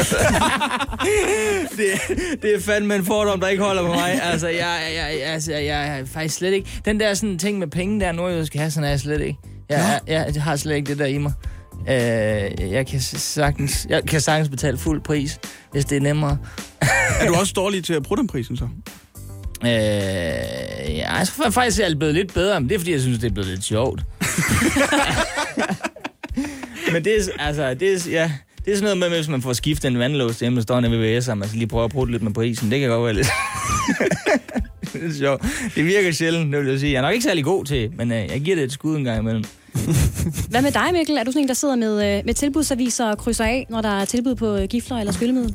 Nej, nej, det er jeg sgu ikke. Men, øh, jeg, jeg er faktisk begyndt at gå lidt den anden vej i det. At det der med, jeg er begyndt at tænke over, det tror jeg, corona har, der har fået mig i gang i det, i forhold til, at øh, hvis der er noget, jeg gerne vil have, så begynder jeg sådan også lidt at vælge, hvad for en butik, jeg gerne vil støtte. Giver det mening? Støt, støt lokalt? Ja, nej, men, ja, men sådan, du ved, så det er jeg begyndt at tænke over sådan, ej, nu har jeg lige købt noget på Asos, ikke? Men altså, udover det, ja, Ja, man kan falde i. Det Du vil rigtig gerne støtte Amazon. Ej, det var lige Det 20 er kroner. altså, ja. men det er sådan, øh, jeg, kan- du ved, det er jeg begyndt at tænke lidt over. Jeg siger ikke, jeg har udført det sådan. Jeg siger bare, at jeg er begyndt at tænke over det. Ja. At, at, øh, at når man køber noget, så kan, det, så kan det da være. Jeg siger ikke, at jeg gør det. Jeg siger bare, at det kan da være, at man skulle give de 20 kroner mere, og så øh, give dem til nogen, en eller anden familiefar, der står og har sin egen lille øh, sportsbutik, eller du ved, kaffehandel, eller hvad det er, frem for øh, Det du virkelig Amazon. siger, det er, det du har lagt mærke til, at din nabo står og lurer, når du smider Amazon Det er klart, det er klart. Der bliver noget- der bliver- der, er, altså, det, nogle fordømmende blikke på Islands Ja, ja. Brygge, når man går ned med det der, ikke? ja, ja. Er det al den her ekstra tid under coronapandemien, der har fået dig til at tænke over de ting? Øh, jeg ved ikke, om det er ekstra tiden. Jeg tror, bare, det, jeg tror bare, det gik op for mig i forhold til sådan noget. Men lige pludselig, når der ikke, var der ikke nogen ting, der løb rundt, så begyndte ting bare at lukke. Og så var sådan, altså både sådan noget restauranter og butikker, man godt kunne lide, og du ved, alle var presset, og så sad man og kiggede på det. Gud, det løber jo egentlig kun rundt, fordi jeg går ned og køber noget hernede. Ja, ja, og jeg kan jo ja. godt lide, det er der. Altså, Ja. så må Ja, man jo så må man gå ned og købe noget. Der ligger for eksempel sådan en fotobutik på, på, på, på Islands Brygge, der hvor jeg bor. Og så man tænker, det synes jeg er mega hyggeligt. Så kan det jo godt være, at det var lidt dyrere, eller, du ved, eller, eller blev billigere at finde et eller andet Black, Black Friday-tilbud. Men det kunne også være, at man skulle gå ned og, og købe noget dernede, hvis det var, at man synes, at det var hyggeligt, den var der. Min kone er virkelig god til det der. altså, det er, altså, det- min kone minder mig om, at jeg lige skal være et godt menneske en gang imellem. Altså, og, og støtte lokalt og sådan noget. Så det gør vi. Det gør jeg egentlig også, det der. Men det er, øh, det, det, er meget min kone, der har overblik. Kan jeg lige Ja. godt være ærlig at sige. Men at- Black Friday ligger jo øh, i forlængelse af Thanksgiving, hvor jeg har den holdning, at det ville være bedre, at vi havde adopteret Thanksgiving end, øh, end Black Friday. Sådan en dag om året, sådan en, en heldig dag, spis noget kalkun, være taknemmelig over for et eller andet, og så bare have fri, først og fremmest. Men er det Ja, ikke lyder Mortens aften bare med kalkun? Jo, det, jo, men, Ja. jo, men du, Mortens aften er jo ikke heldig. Altså, Nej, det ved du da ikke, om der er hjemme med mig. Altså, jeg kan virkelig godt lide an. Men der er jo ikke nogen penge Nej. i Thanksgiving. Det er jo det, det, er jo, altså, det, er jo det, det handler om for helvede. Ja. Har I styr på julegaver og sådan noget? Overhovedet ikke. Nej, Nej, nej, nej, nej. Det er slet ikke. December er lang, heldigvis. Ja. Prøv at høre, det er øh, Grin til Gavn. Det er den øh, 27. og 29. december, der løber af stablen. Yes, der er stadigvæk øh, billetter den øh, 27. kl. 12 i Aarhus. Ja. Yes. Det skal man gå ind og købe, hvis man er hurtig. Ja, og så støtter det jo op om altså Hvis en der er god noget, sag. man, ja. Red barnet. Red barnet. Hvis der er noget, man Barnet. gerne vil have ærter, som for eksempel comedy, ikke? så skal man støtte op om det. Ja, eller Red Barnet. Eller primært. Red Barnet. Vi tjener ikke Ja, nogen penge på det, Nej, så det er nej, faktisk nej, mest Red Barnet, man skal støtte op. Okay, Ej, det er måske vigtigt lige at nævne. Vi får ikke en krone. Ja. Vi har prøvet, ikke? Men Og det er derfor, I ikke skal have noget Black Friday. Ja. Jonas Mogensen, Mikkel Lintorius, tusind tak for besøget. det var så lidt. Tak fordi du måtte komme. Det du kender, det du vil vide. Med Lasse Remmer, Anne Lavendt og Oliver Routledge. Morgen på Radio 100. Alt imens at alle nyhedsmedier i går sen eftermiddag eller tidlig aften havde travlt med at fokusere på det kommende pressemøde om en coronavaccine, så så Københavns Kommune altså lige sit snit til og smide en knap så fed historie ud af bagdøren. Det er lumsk. Taking out the trash, som øh, vi også har kaldt det. Er det noget med Frank Jensen? Det er det jo ikke, okay. nej. Øh, til gengæld så er det noget med Nina Heder og Olsen, Nå, som jo er tilbage i Københavns Kommune. Er det så alligevel på en måde noget med Frank Jensen? Nej, heller ikke. Okay. Det drejer sig om en afdeling i øh, den afdeling i Københavns Kommune, som Nina Hedager Olsen er borgmester i, nemlig teknik- og miljøforvaltning. Mm. Her der har man øh, bogført nogle medarbejdertimer på tre fiktive anlægsprojekter. Og det har man gjort ud, at man vel og mærke havde haft budget til det. Det betyder så, at der er registreret et underskud på over 37 millioner kroner, og det kan så stige med yderligere 15 millioner kroner. Må jeg spole tilbage? Så du fortæller mig, man har, man har bogført medarbejdertimer på fiktive projekter, og så har man registreret et underskud. Altså, hvad vi siger, det er, der, der er nogen, der har sagt, øh, skal udbetale nogle penge for noget, der ikke findes, og det koster cirka 30 millioner kroner. Ja. What? Må jeg også sætte det endnu en gang? Det lyder som om, der er nogen, der har stjålet 30 millioner. Ja. Hvad, hvad kalder kommunen det her? Altså, Nina Hedager Olsen, nu vil ikke udelukke... Altså, kommunen kalder det en øh, besvigelse i form af bevidst fejlinformation i et regnskab. Nej, der er nogen, der har stjålet pengene. Der er nogen, der har stjålet penge. Du kan ikke sige, vi har bogført timer på et fiktivt projekt. Nej, der er nogen, der har stjålet penge. B- besvigelse i form af... Ja, besvigelse Fejl. i form af bevidst fejlinformation i et regnskab. Ja. Det, er- Vi er blevet røvrendt, og der er noget personale, der har taget nogle penge fra kassen. man kunne man ikke også bare sige det lige ud? Det her, det er en ny Brita-sag, bare til cirka halv pris. Jo, det må det være- kunne man Er det ikke det, fordi vi snakker 50 millioner kroner? Nogen har været inde og skjule, at de har stjålet nogle penge ved at sige, nej, vi bogfører timer på noget anlægsprojekt. Nej, der er ikke noget anlægsprojekt. Du har bare taget pengene. Det er en skandale jo.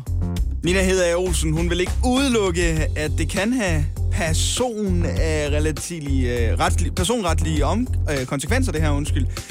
Og øh, for at Really? undgå Jeg vil ikke, den jeg vil slags ikke udelukke, at det er nogens skyld. Hvad fanden foregår der? Nina Hedager Olsen hun siger, for at undgå, at den her slags problemer gentager sig i fremtiden, så har jeg krævet en redegørelse om hændelsesforløbet. Og den her redegørelse, den det er foreligger, som så at må vi... sige til sine børn, at det er dig, der har spist. Øh, jeg forlanger at se krummerne i din mundvig. Hvad fa- fanden? Så må vi se på, hvad det skal have af konsekvenser, siger Nina Hedager Hvor er det vattet, det her? Ej, hvor jeg hader det. Så se det dog lige ud. Vi har fucket op. Der er nogen, der har slået afsted med at stjæle 50 millioner, uden vi opdagede det. Se noget pis. Vi er i gang med at finde ud af, hvem der har taget dem, og hvad der skal ske. Det er også en vild vending. Den her slags problemer.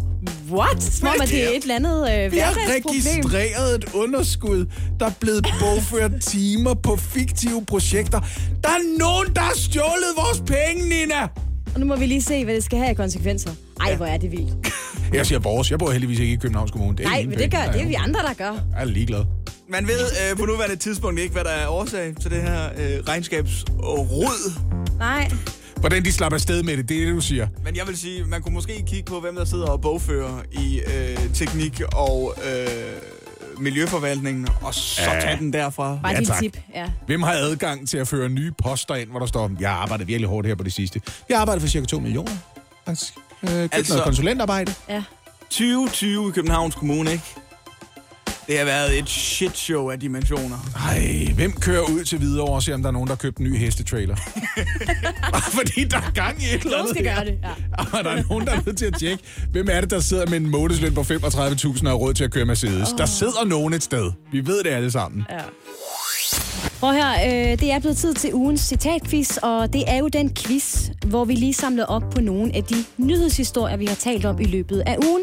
Og det gør vi ved, at jeg præsenterer et citat for jer, og så er det op til jer at byde ind med jeres buzzer-lyd og fortælle mig, hvem der har sagt eller skrevet citatet, og i hvilken sammenhæng det er sagt eller skrevet, altså hvilken nyhedshistorie det knytter sig til. Ja. Oliver og jeg har jo valgt hvert vores øh, forbillede Ja, som bosserlyd. Ikke? okay. Lad mig lige høre, hvem først? Oliver? Jeg tager min først. Det her, det bliver min bosserlyd. Ja. It's Britney, bitch. Ja. Det er Olivers forbillede. Super. Øh, og mit er, quite unironically, Der er et minut tilbage nu. det er Team. Det er Tim Vladimir. Det er Tim Vladimir. Sådan. Okay, stærkt. Men, Det er øh, Team Bitch. Men så er jeg klar, for så springer vi ud i det. Jeg har det, på rejseholdet. det første citat lyder sådan her.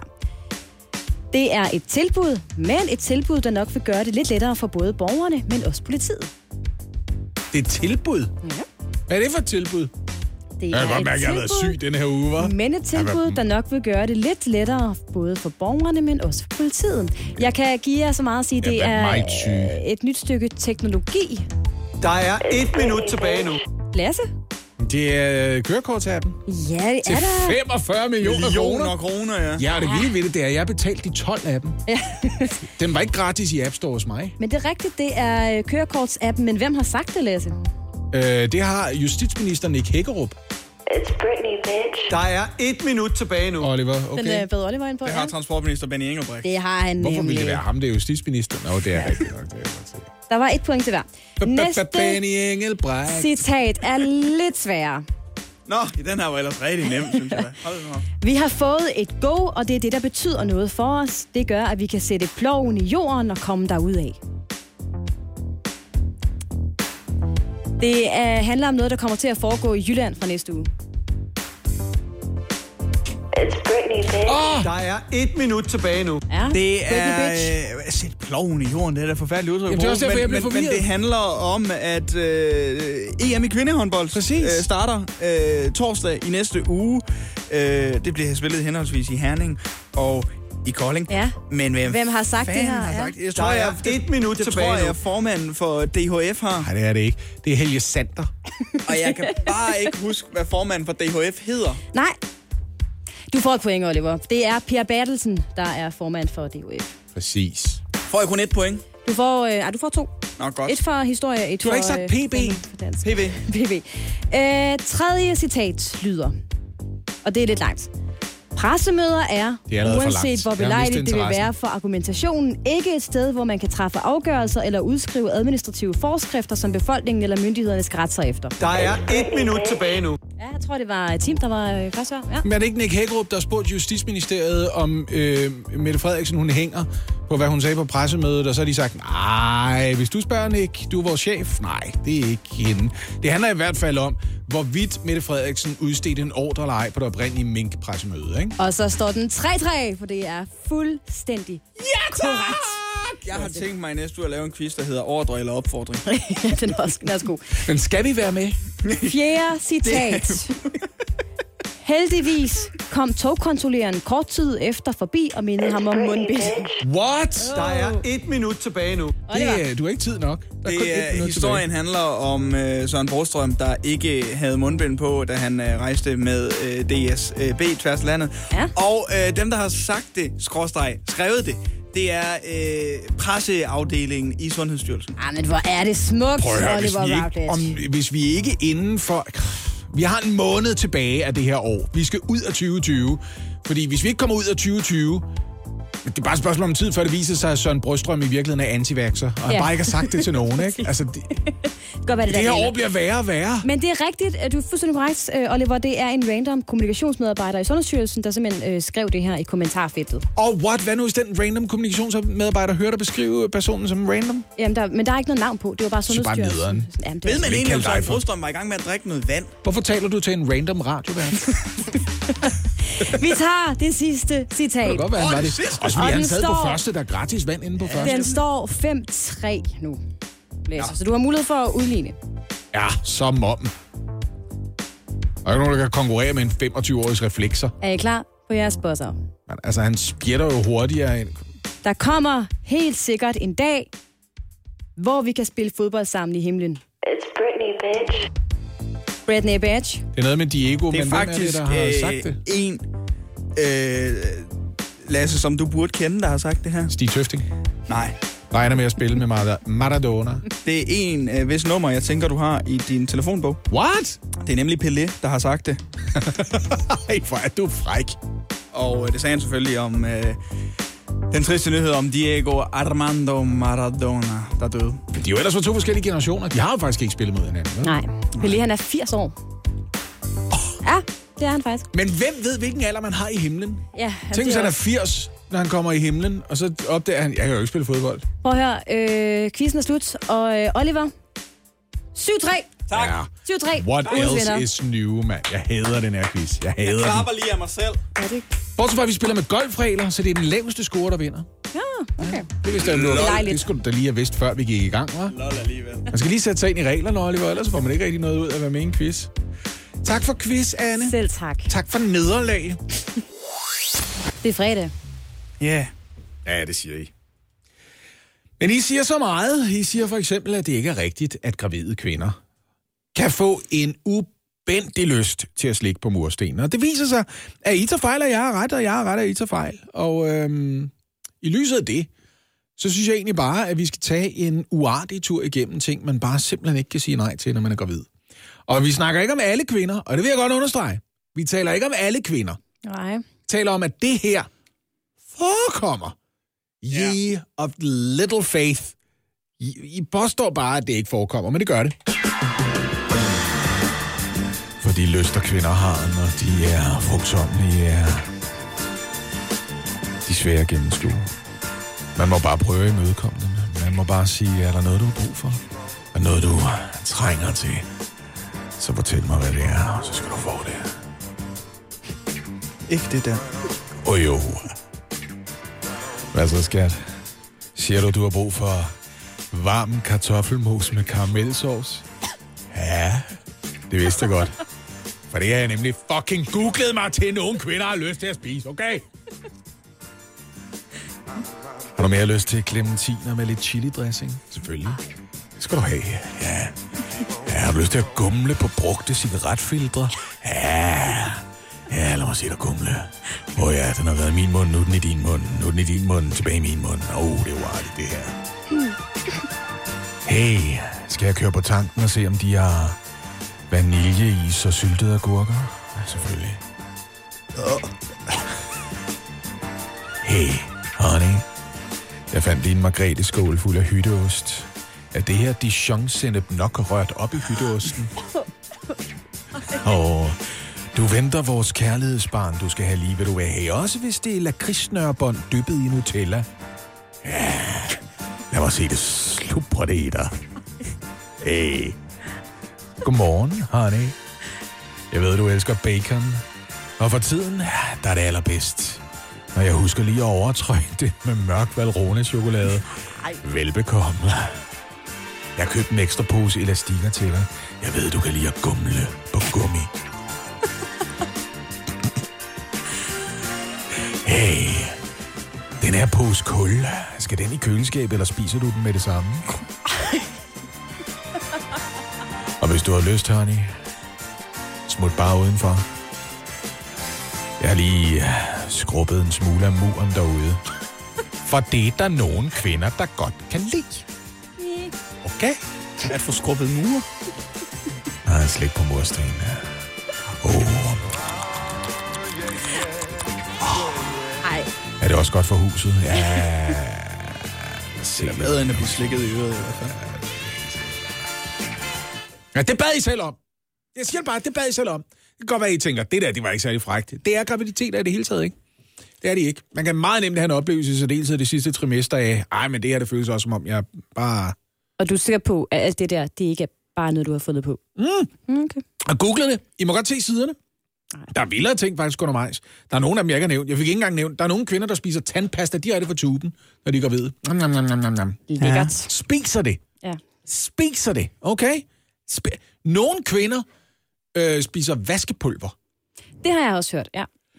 Det har du hørt! Det, det, Det kan, det kan kan ikke bare sige, Der kan jeg være med. det har jeg, jeg har hørt nogen, der drikker en lille smule skyllemiddel, men det er ikke mursten. Ej, men prøv at høre, det her det har været den underligste morgen for min troværdighed, synes jeg. Morgen på Radio 100. Med Lasse Remmer, Anne Lavendt og Oliver Routledge.